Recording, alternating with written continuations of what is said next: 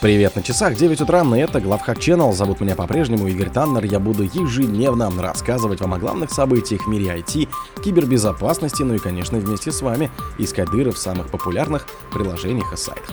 Питон – ваш билет в мир искусственного интеллекта. Китай ускоряет космическую гонку открытой мегастанции для симуляции космоса.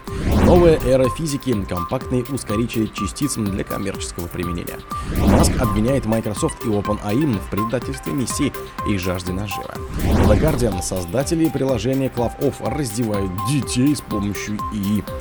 Bifrost, старый троян, использует новые трюки, чтобы украсть вашу идентичность. Спонсор подкаста Глаз Бога. Глаз Бога — это самый подробный и удобный бот пробива людей, их соцсетей и автомобилей в Телеграме. Питон – ваш билет в мир искусственного интеллекта. Тема искусственного интеллекта не сходит с повестки дня, привлекая внимание ученых, экспертов и широкой общественности. Несмотря на дискуссии о потенциальных рисках, связанных с развитием этих передовых технологий, перспективы глобальных инноваций на базе ИИН представляются поистине безграничными. Мир, кажется, уже не может свернуть с пути стремительного прогресса в данной области, который открывает все новые горизонты и меняет наше представление о возможном. Повсеместное внедрение решений с элементами искусственного интеллекта выглядит неизбежным трендом ближайшего ближайшего будущего. Компания PwC прогнозирует, что к 30 году ИИ в одиночку внесет в глобальную экономику 15,7 триллиона долларов. Учитывая, что известные проекты, такие как ChatGPT, составляют лишь часть экосистемы ИИ, карьерные возможности в этой области также кажутся безграничными. Согласно докладу Всемирного экономического форума, в будущем рабочих мест за 2023 год специалисты по ИИ и машинному обучению будут самыми востребованными на рынке труда. Китай ускоряет космическую гонку, открыта мегастанции для симуляции космоса.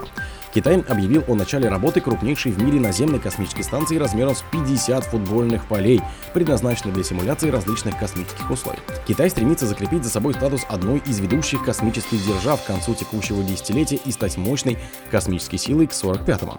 В рамках этой амбициозной программы планируется в том числе создание базы на Луне.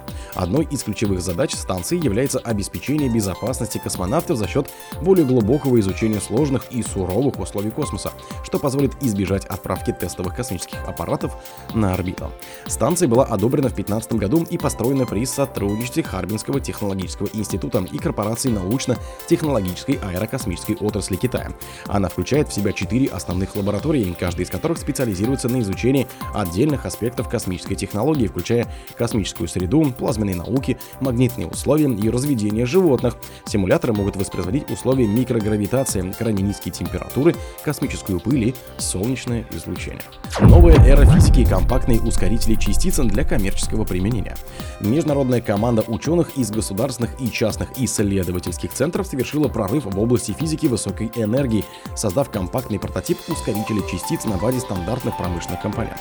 Этот инновационный подход позволяет значительно снизить размеры, стоимость и сложность подобных систем, открывая новые возможности для их коммерческого применения. В отличие от гигантских ускорительных комплексов вроде Большого андронного коллайдера, новый прототип демонстрирует перспективы создания компактных и относительно недорогих устройств для производства ускоренных электронных пучков.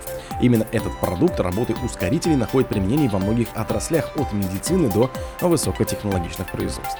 Ключевым нововведением стали использование сверхпроводящих материалов с улучшенными теплопроводными свойствами для камеры ускорителя, а также применение криогенных охладителей вместо традиционных систем на жидком геле. Это позволило добиться высоких рабочих характеристик при существенном снижении производственных затрат. Маск обвиняет Microsoft и OpenAI в предательстве и жажде нажива. Илон Маск подал в суд на OpenAI и ее генерального директора Сэма Альтмана, также на других лиц, утверждая, что они отошли от первоначальной миссии компании разрабатывать искусственный интеллект во благо всего человечества. В иске, поданном в четверг в суд Сан-Франциско, адвокаты Маска указали, что в 2015 году Альтман и сооснователь OpenAI Грег Брокман предложили технологическому миллиардеру сформировать некоммерческую лабораторию, которая бы разрабатывала искусственный общий интеллект на благо человечества. Будучи одним из основателей OpenAI в 2015 году, Маск покинул совет директоров компании в 2018 через 4 года после того, как заявил, что ИИ может быть потенциально более опасен, чем ядерное оружие. До сих пор на сайте OpenAI заявляется, что ее устав направлен на то, чтобы AGI приносила пользу всему человечеству. Однако на деле OpenAI превратился в закрытую дочернюю компанию крупнейшей технологической компании в мире Microsoft, говорится в исковом заявлении. The Guardian, создатели приложения Clove Off, раздевают детей с помощью VR. Сегодняшняя тема затрагивает серьезный и щекотливый вопрос, связанный с нарушением прав личности в цифровом пространстве. Речь идет о недавнем расследовании, проведенном в Guardian, в ходе которого были названы имена двух лиц, предположительно причастных к созданию приложения Клофов. Клофов — это приложение с аудиторией около 4 миллионов человек и ежемесячных пользователей, позволяющее раздевать любые фотографии с помощью искусственного интеллекта. Как показывают приведенные в Guardian примеры, технология успешно генерирует непристойный контент с участием несовершеннолетних без их согласия. Подобные деяния, как известно, несогласованные порнография или дипфейки наносят серьезную травму психическому здоровью жертвы.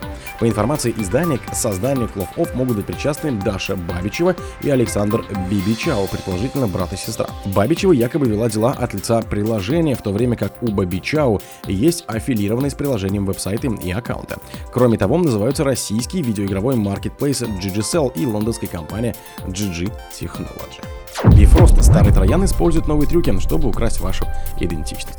Появилась новая Linux-версия троянской программы удаленного доступа Bifrost, который использует ряд новых методов маскировки. Один из основных инструментов — поддельный домен, похожий на легитимный VMware.